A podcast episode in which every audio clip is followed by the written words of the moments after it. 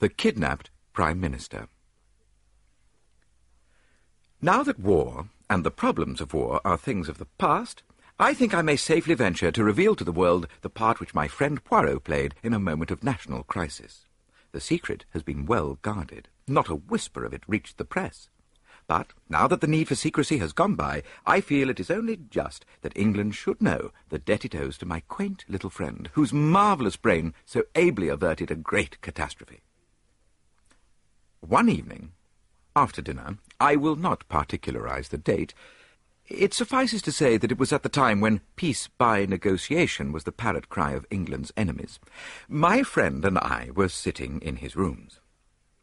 After being invalided out of the army, I had been given a recruiting job, and it had become my custom to drop in on Poirot in the evenings after dinner and talk with him of any cases of interest that he might have had on hand. I was attempting to discuss with him the sensational news of the day, no less than the attempted assassination of Mr. David MacAdam, England's Prime Minister. The account in the newspapers had evidently been carefully censored. No details were given, save that the Prime Minister had had a marvellous escape, the bullet just grazing his cheek. I considered that our police must have been shamefully careless for such an outrage to be possible. I could well understand that the German agents in England would be willing to risk much for such an achievement. Fighting Mac, as his own party had nicknamed him, had strenuously and unequivocally combated the pacifist influence which was becoming so prevalent. He was more than England's Prime Minister. He was England. And to have removed him from his sphere of influence would have been a crushing and paralyzing blow to Britain. Poirot was busy mopping a grey suit with a minute sponge. Never was there a dandy such as Hercule Poirot. Neatness and order were his passion. Now, with the odour of benzine filling the air, he was quite unable to give me his full attention. In a little minute I am with you, my friend. I have all but finished. The spot of grease, he is not good, huh? I remove him... so. Mm-hmm. He waved his sponge. I smiled as I lit another cigarette. Anything interesting on? I inquired after a minute or two. Uh, I assist a how do you call it, a, a child lady to find her husband. Hmm? A, a difficult affair, needing the tact.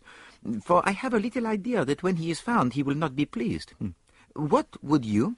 For my part, I sympathize with him. He was a man of discrimination to lose himself. I laughed. Ah, at last, the spot of grease. He is gone.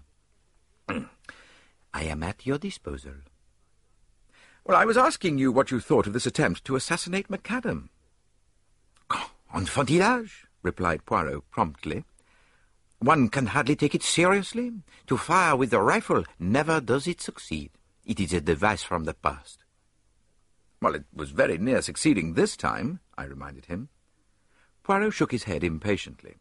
He was about to reply when the landlady thrust her head round the door and informed him that there were two gentlemen below who wanted to see him. They won't give their names, sir, but they says as it's very important.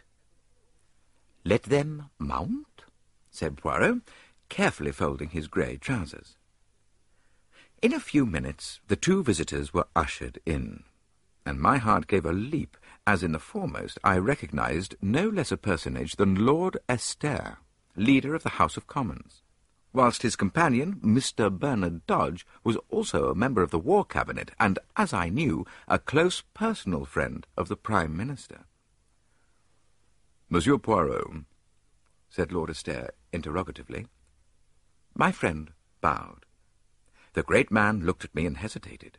Um, my business is private. Oh, you may speak freely before Captain Hastings, said my friend, nodding to me to remain.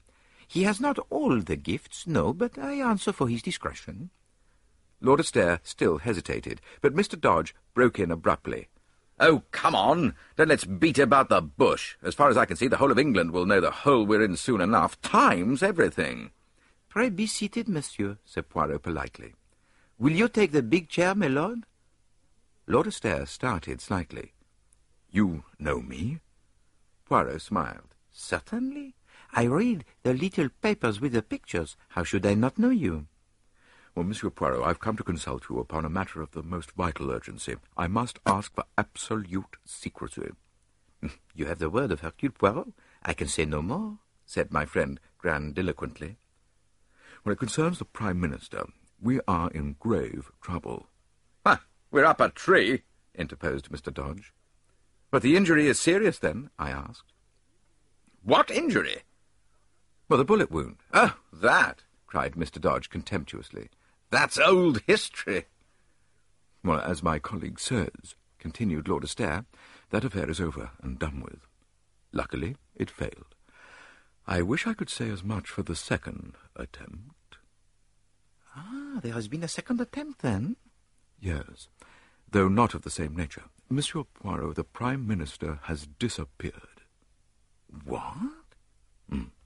He has been kidnapped. Impossible! I cried, stupefied. Poirot threw a withering glance at me, which I knew enjoined me to keep my mouth shut. Unfortunately, impossible as it seems, it is only too true, continued his lordship.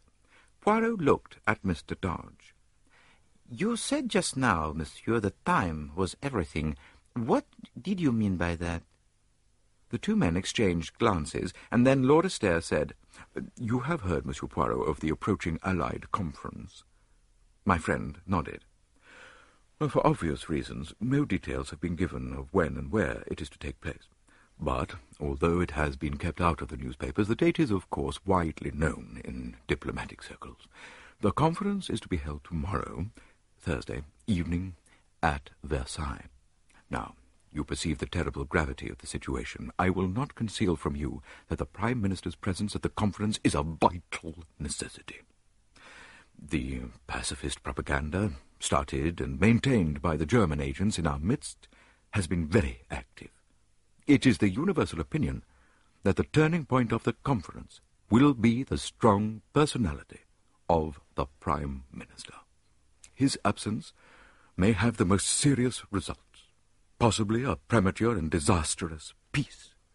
Then we have no one who can be sent in his place. He alone can represent England. Poirot's face had grown very grave. Then you regard the kidnapping of the Prime Minister as a direct attempt to prevent his being present at the conference? Oh, most certainly I do. He was actually on his way to France at the time. And the conference is to be held? At nine o'clock tomorrow night. Poirot drew an enormous watch from his pocket. Hmm, it is now a quarter to nine. Yes, twenty-four hours, said Mr. Dodge thoughtfully. Mm, and a quarter, amended Poirot. Do not forget the quarter, monsieur. It may come in useful. Now, for the details. The abduction, did it take place in England or in France? In France. Mr. MacAdam crossed to France this morning. He was to stay tonight as the guest of the Commander-in-Chief, proceeding tomorrow to Paris. He was conveyed across the Channel by destroyer. At Boulogne he was met by a car from General Headquarters and one of the Commander-in-Chief's ADCs. Eh bien? Well, they started from Boulogne, but they never arrived. What? Monsieur Poirot, it was a bogus car and a bogus ADC. The real car was found in a side road, with the chauffeur and the ADC neatly gagged and bound. And the bogus car? Is still at large.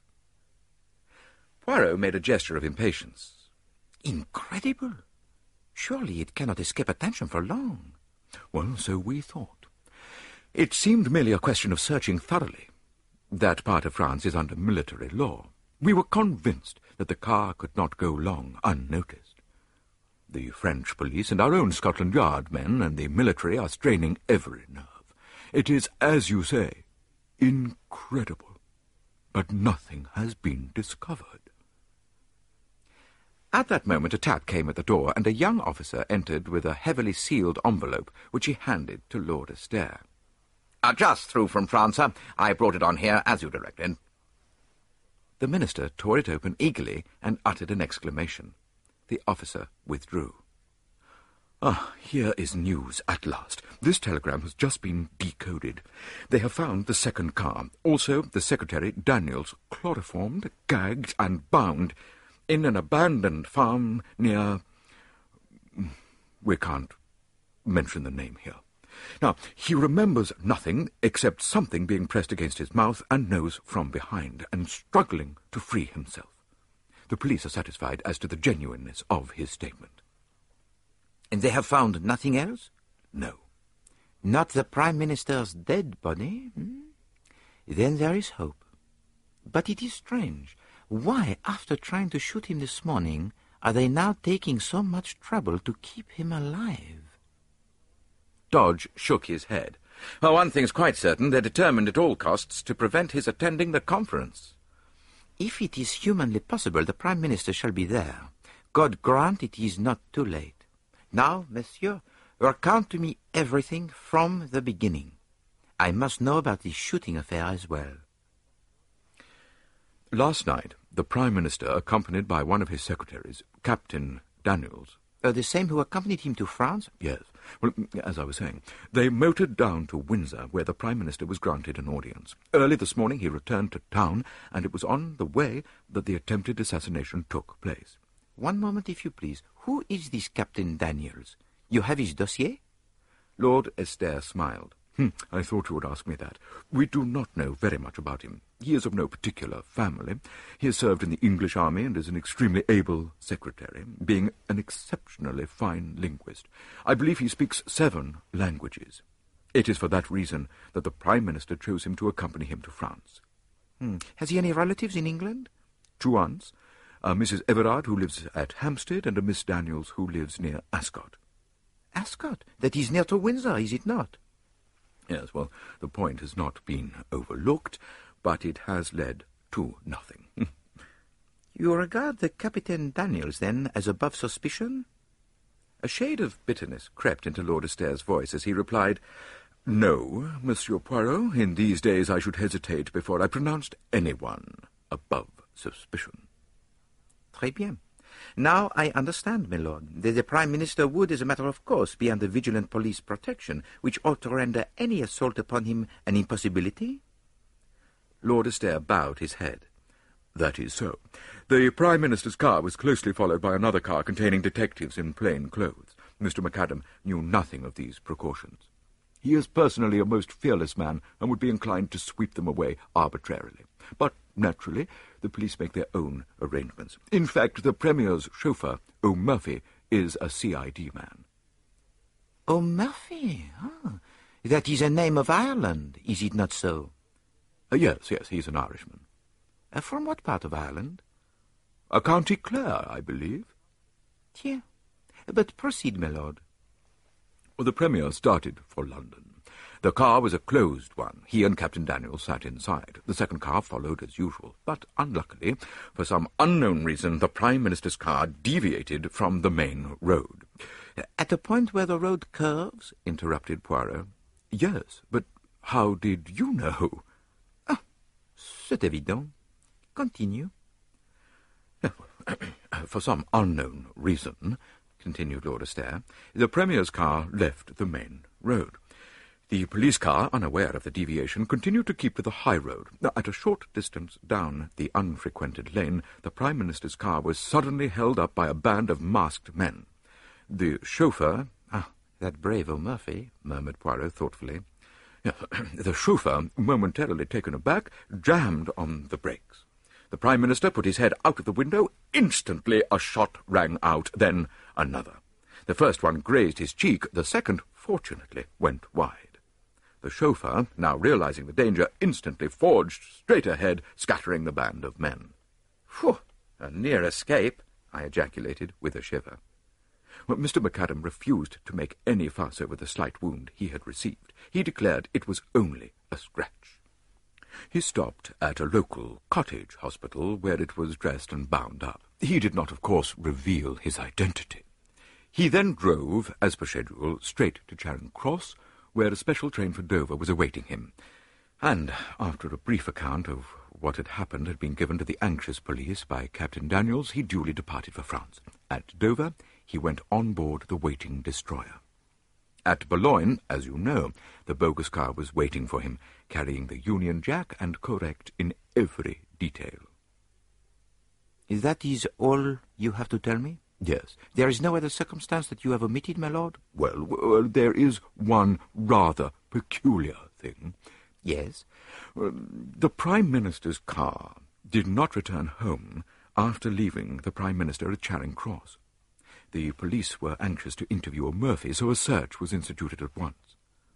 The car was discovered standing outside a certain uh, unsavoury little restaurant in Soho, which is well known as a meeting place of German agents. And the chauffeur? The chauffeur was nowhere to be found. He, too, had disappeared. So, said Poirot thoughtfully, there are two disappearances, the Prime Minister in France and O'Murphy in London. He looked keenly at Lord Estair, who made a gesture of despair. I can only tell you, Monsieur Poirot, that if anyone had suggested to me yesterday that O'Murphy was a traitor, I should have laughed in his face. And today? Well, today I do not know what to think. Poirot nodded gravely. He looked at his turnip of a watch again. I understand that I have carte blanche, monsieur. In every way, I mean. I must be able to go where I choose and how I choose. Oh, perfectly. There is a special train leaving for Dover in one hour's time, with a further contingent from Scotland Yard. You shall be accompanied by a military officer and a CID man who will hold themselves at your disposal in every way. I is that satisfactory? Quite. One more question before you leave, monsieur. What made you come to me? Hmm?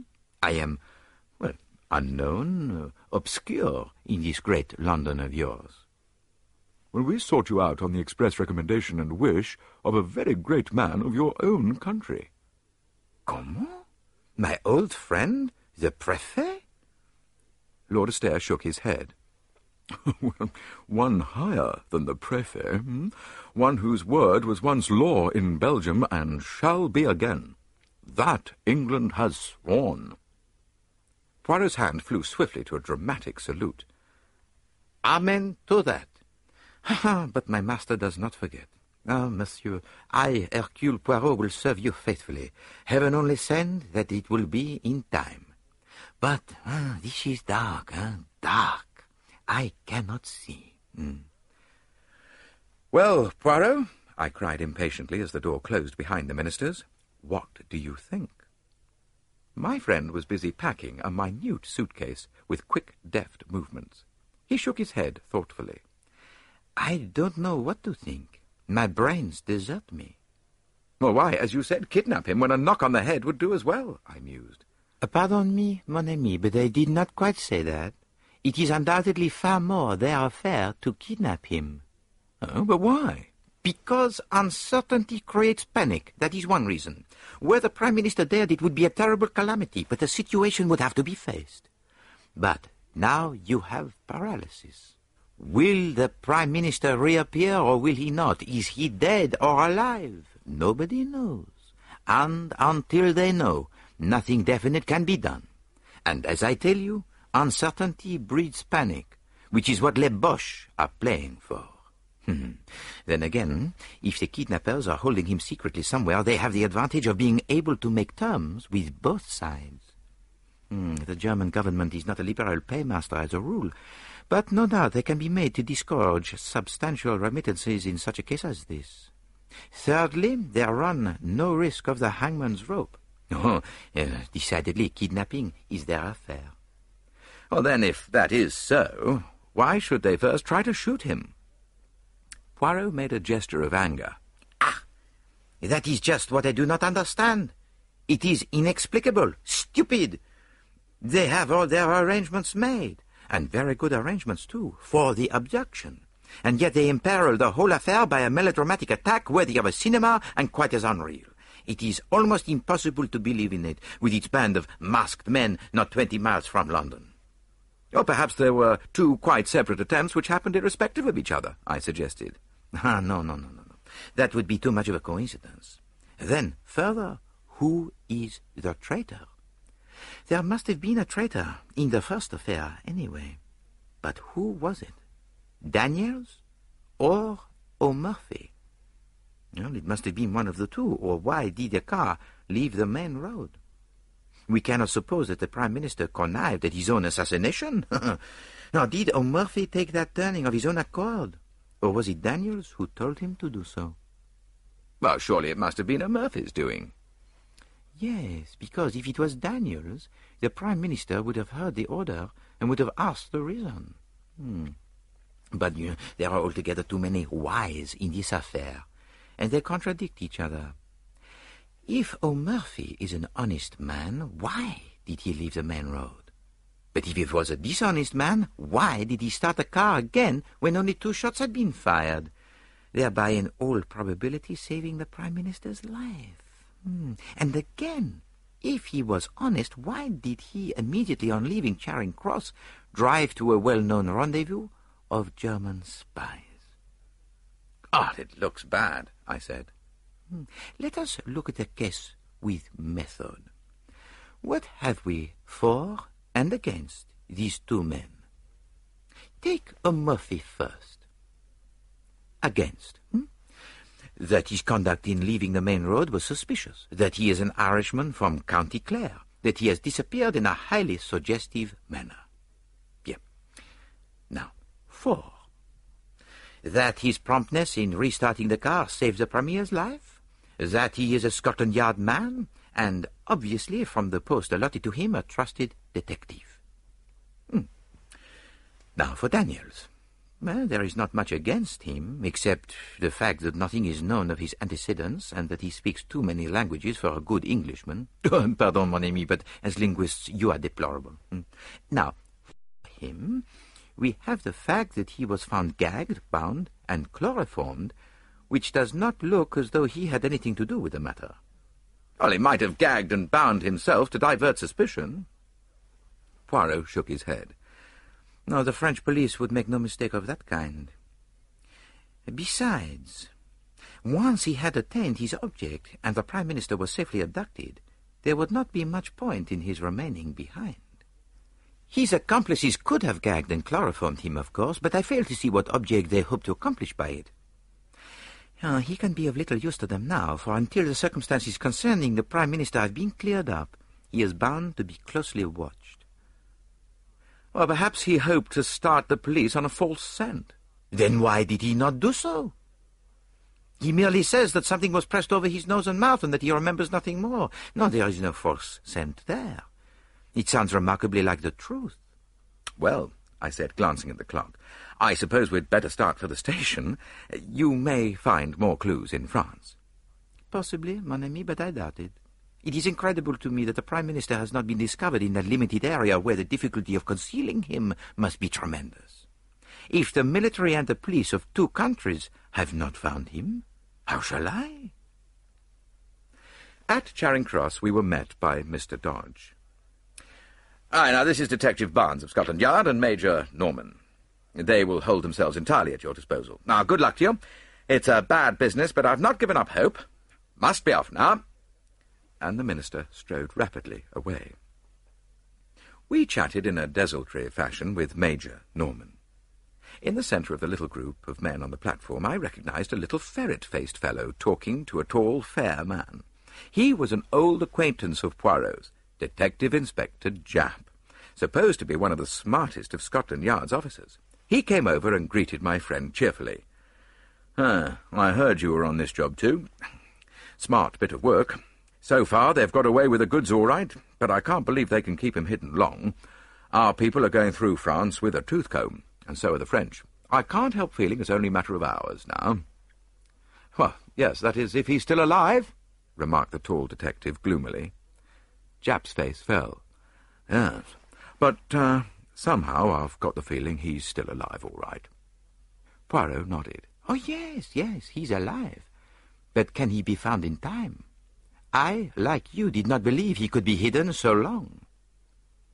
The whistle blew, and we all trooped up into the Pullman car. Then, with a slow, unwilling jerk, the train drew out of the station. It was a curious journey. The Scotland Yard men crowded together. Maps of northern France were spread out, and eager forefingers traced the lines of roads and villages. Each man had his own pet theory. Poirot showed none of his usual loquacity, but sat staring in front of him with an expression on his face that reminded me of a puzzled child. I talked to Norman, whom I found quite an amusing fellow. Well, on arriving at Dover, Poirot's behaviour moved me to intense amusement. The little man, as he went on board the boat, clutched desperately at my arm. The wind was blowing lustily. Oh, mon Dieu, he murmured, this is terrible. Oh, have courage, Poirot, I cried. You'll succeed. You'll find him, I'm sure of it. Oh, mon ami, you mistake my emotion. It is this villainous sea that troubles me. the mal de mer, huh? It is horrible suffering. Oh, I said, rather taken aback. The first throb of the engines was felt, and Poirot groaned and closed his eyes. Look, Major Norman has a map of northern France, if you would like to study it. Poirot shook his head impatiently. Oh, no, no, no, but no, leave me, my friend. See you to think, eh? The stomach and the brain must be in harmony. Laverguier has a method most excellent for averting the mal de mer. if you breathe in and out slowly, so, in turning the head from left to right and counting six between each breath, eh? Mm, I left him to his gymnastic endeavours and went on deck. As we came slowly into Boulogne harbour, Poirot appeared, neat and smiling, and announced to me in a whisper that Laverguier's system had succeeded to a marvel. Japp's forefinger was still tracing imaginary routes on his map. Nonsense. The car started from Boulogne. Here they branched off. Now, my idea is that they transferred the Prime Minister to another car. See? Well, said the tall detective, I shall make for the seaports. Ten to one they've smuggled him on board a ship. Japp shook his head. No, no, no, no, no, too obvious. The order went out at once to close all the ports. The day was just breaking as we landed. Major Norman touched Poirot on the arm. Oh, there's a military car here waiting for you, sir. Ah, thank you, monsieur, but for the moment I do not propose to leave Boulogne. What? No, we will enter this hotel here by the quay. He suited the action to the word, demanded and was accorded a private room. We three followed him, puzzled and uncomprehending. He shot a quick glance at us. Ah, it is not so that a good detective should act, eh? I perceive your thought. He must be full of energy, eh? He must rush to and fro, eh? He should prostrate himself on the dusty road and seek the marks of tires through a little glass, eh? He must gather up the cigarette end, the fallen match, eh? That is your idea, is it not? His eyes challenged us. But I, Hercule Poirot, tell you that it is not so. The true clues are within here. He tapped his forehead. See you? I need not have left London. It would have been sufficient for me to sit quietly in my rooms there. All that matters is the little grey cells within. Secretly and silently they do their part, until suddenly I call for a map and lay my finger on a spot, so. And I say, the Prime Minister is there. And it is so. With method and logic one can accomplish anything. This frantic rush into France was a mistake. It is playing a child's game of hide and seek. But now, though it may be too late, I will set to work the right way from within. Silence, my friends, I beg of you. And for five long hours the little man sat motionless, blinking his eyelids like a cat, his green eyes flickering and becoming steadily greener and greener. The Scotland Yard man was obviously contemptuous. Major Norman was bored and impatient, and I myself found the time pass with wearisome slowness. Finally, I got up and strolled as noiselessly as I could to the window. The matter was becoming a farce. I was secretly concerned for my friend. If he failed, I would have preferred him to fail in a less ridiculous manner. Out of the window, I idly watched the daily leave boat, belching forth columns of smoke as she lay alongside the quay. Suddenly I was aroused by Poirot's voice close to my elbow. Mes amis, let us start. I turned. An extraordinary transformation had come over my friend. His eyes were flickering with excitement. His chest was swelled to the uttermost. I have been an imbecile, my friends, but I see daylight at last. Major Norman moved hastily to the door. Well, I'll order the car. No, there is no need. I shall not use it. Thank heaven the wind has fallen. What do you mean you're going to walk, sir? No, my young friend, I am no St. Peter. I prefer to cross the sea by boat. But cross the sea? Yes. To work with method, one must begin from the beginning, and the beginning of this affair was in England. Therefore we return to England. At three o'clock we stood once more upon Charing Cross platform. To all our expostulations, Poirot turned a deaf ear, and reiterated again and again that to start at the beginning was not a waste of time, but the only way. On the way over, he had conferred with Norman in a low voice, and the latter had dispatched a sheaf of telegrams from Dover. Owing to the special passes held by Norman, we got through everywhere in record time. In London, a large police car was awaiting for us with some plain-clothes men, one of whom handed a typewritten sheet of paper to my friend. He answered my inquiring glance. A list of the cottage hospitals with a certain radius west of London. I wired for it from Dover. We were whirled rapidly through the London streets. We were on the Bath Road. On we went through Hammersmith, Chiswick, and Brentford. I began to see our objective. Through Windsor and so on to Ascot. My heart gave a leap. Ascot was where Daniels had an aunt living. We were after him, then, not O'Murphy. We duly stopped at the gate of a trim villa. Poirot jumped out and rang the bell.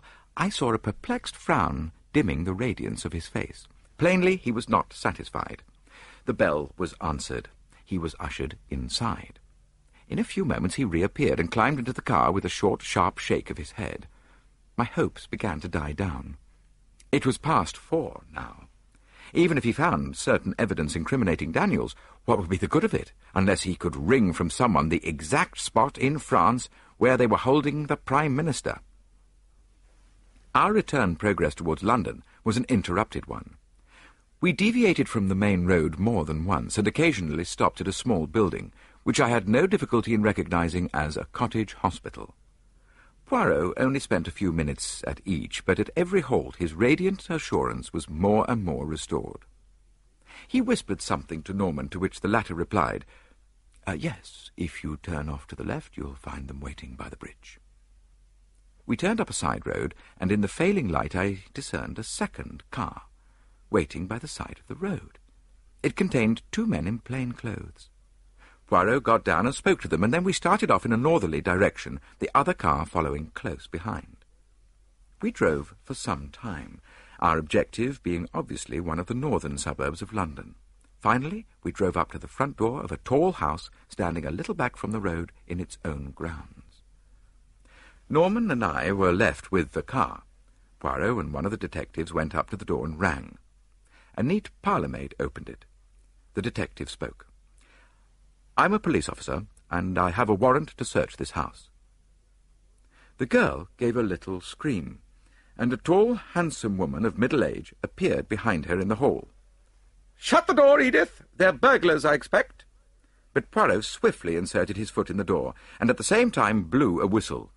Instantly the other detectives ran up and poured into the house, shutting the door behind them.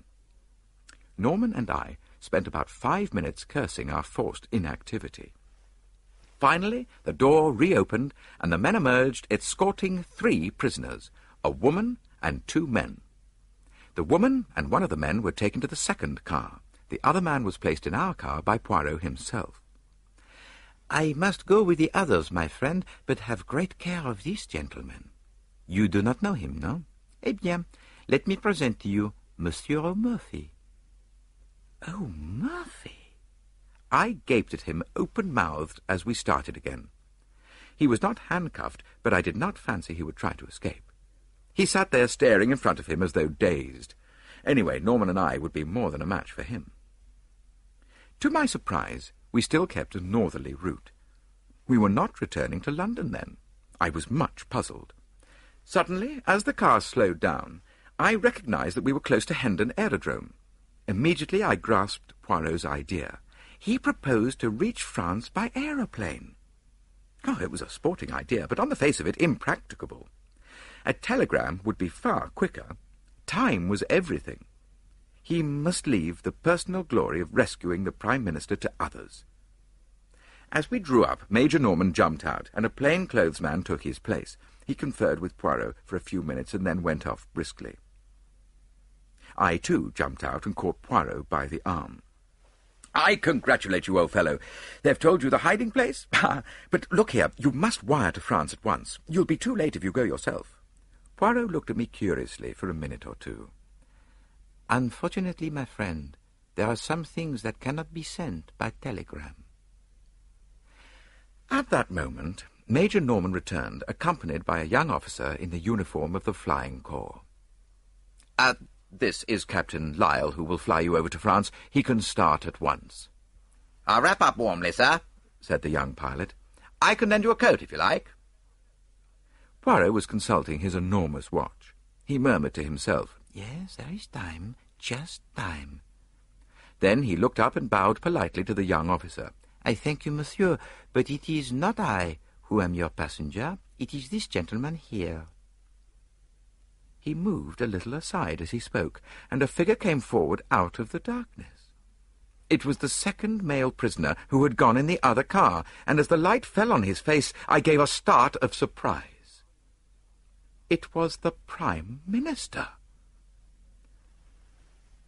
For heaven's sake, tell me all about it, I cried impatiently as Poirot, Norman, and I motored back to London. How in the world did they manage to smuggle him back to England? There was no need to smuggle him back, replied Poirot dryly. The Prime Minister has never left England. He was kidnapped on his way from Windsor to London. What? I will make all clear. The Prime Minister was in his car, his secretary beside him. Suddenly a pad of chloroform is clapped on his face. Well, but by whom? By the clever linguistic Captain Daniels. As soon as the Prime Minister is unconscious, Daniels picks up the speaking tube and directs O'Murphy to turn to the right, which the chauffeur, quite unsuspicious, does. A few yards down that unfrequented road, a large car is standing, apparently broken down. Each driver signals to O'Murphy to stop. O'Murphy slows up. The stranger approaches. Daniels leans out of the window, and probably with the aid of an instantaneous anesthetic, such as ethyl chloride, the chloroform trick is repeated. In a few seconds, the two helpless men are dragged out and transferred to the other car. A pair of substitutes take their places. Impossible. Pas du tout. Have you not seen musical turns imitating celebrities with marvelous accuracy? Nothing is easier than to personate a public character. The Prime Minister of England is far easier to understudy than Mr. John Smith of Clapham, say. Uh, as for O'Murphy's double, no one was going to take much notice of him until after the departure of the Prime Minister, and by then he would have made himself scarce. He drives straight from Charing Cross to the meeting place of his friends. He goes in as O'Murphy, but he emerges as someone quite different. O'Murphy has disappeared, leaving a conveniently suspicious trail behind him. But the man who personated the Prime Minister was seen by everyone. he was not seen by anyone who knew him privately or intimately, and Daniels shielded him from contact with anyone as much as possible. Moreover, his face was bandaged up, and anything unusual in his manner would be put down to the fact that he was suffering from shock as a result of the attempt upon his life. Mr. MacAdam has a weak throat, and always spares his voice as much as possible before any great speech. The deception was perfectly easy to keep up as far as France, but there it would be impractical and impossible, so the Prime Minister disappears. The police of this country hurry across the Channel, and no one bothers to go into the details of the first attack. To sustain the illusion that the abduction has taken place in France, Daniels is gagged and chloroformed in a convincing manner. And the man who has enacted the part of the Prime Minister rids himself of his disguise. He and the bogus chauffeur may be arrested as suspicious characters, but no one will dream of suspecting their real part in the drama, and they will eventually be released for lack of evidence. And the real Prime Minister? He and O'Murphy were driven straight to the house of Mrs. Everard at Hampstead, Daniels' so-called aunt. In reality, she is Frau Bertha Ebenthal, and the police have been looking for her for some time. It is a valuable little present that I have made them, to say nothing of Daniels'. Ah, it was a clever plan, but he did not reckon on the cleverness of Hercule Poirot. I think my friend might well be excused his moment of vanity. When did you first begin to suspect the truth of the matter? When I began to work the right way, from within. I could not make that shooting affair fit in. But when I saw that the net result of it was that the Prime Minister went to France with his face bound up, I began to comprehend.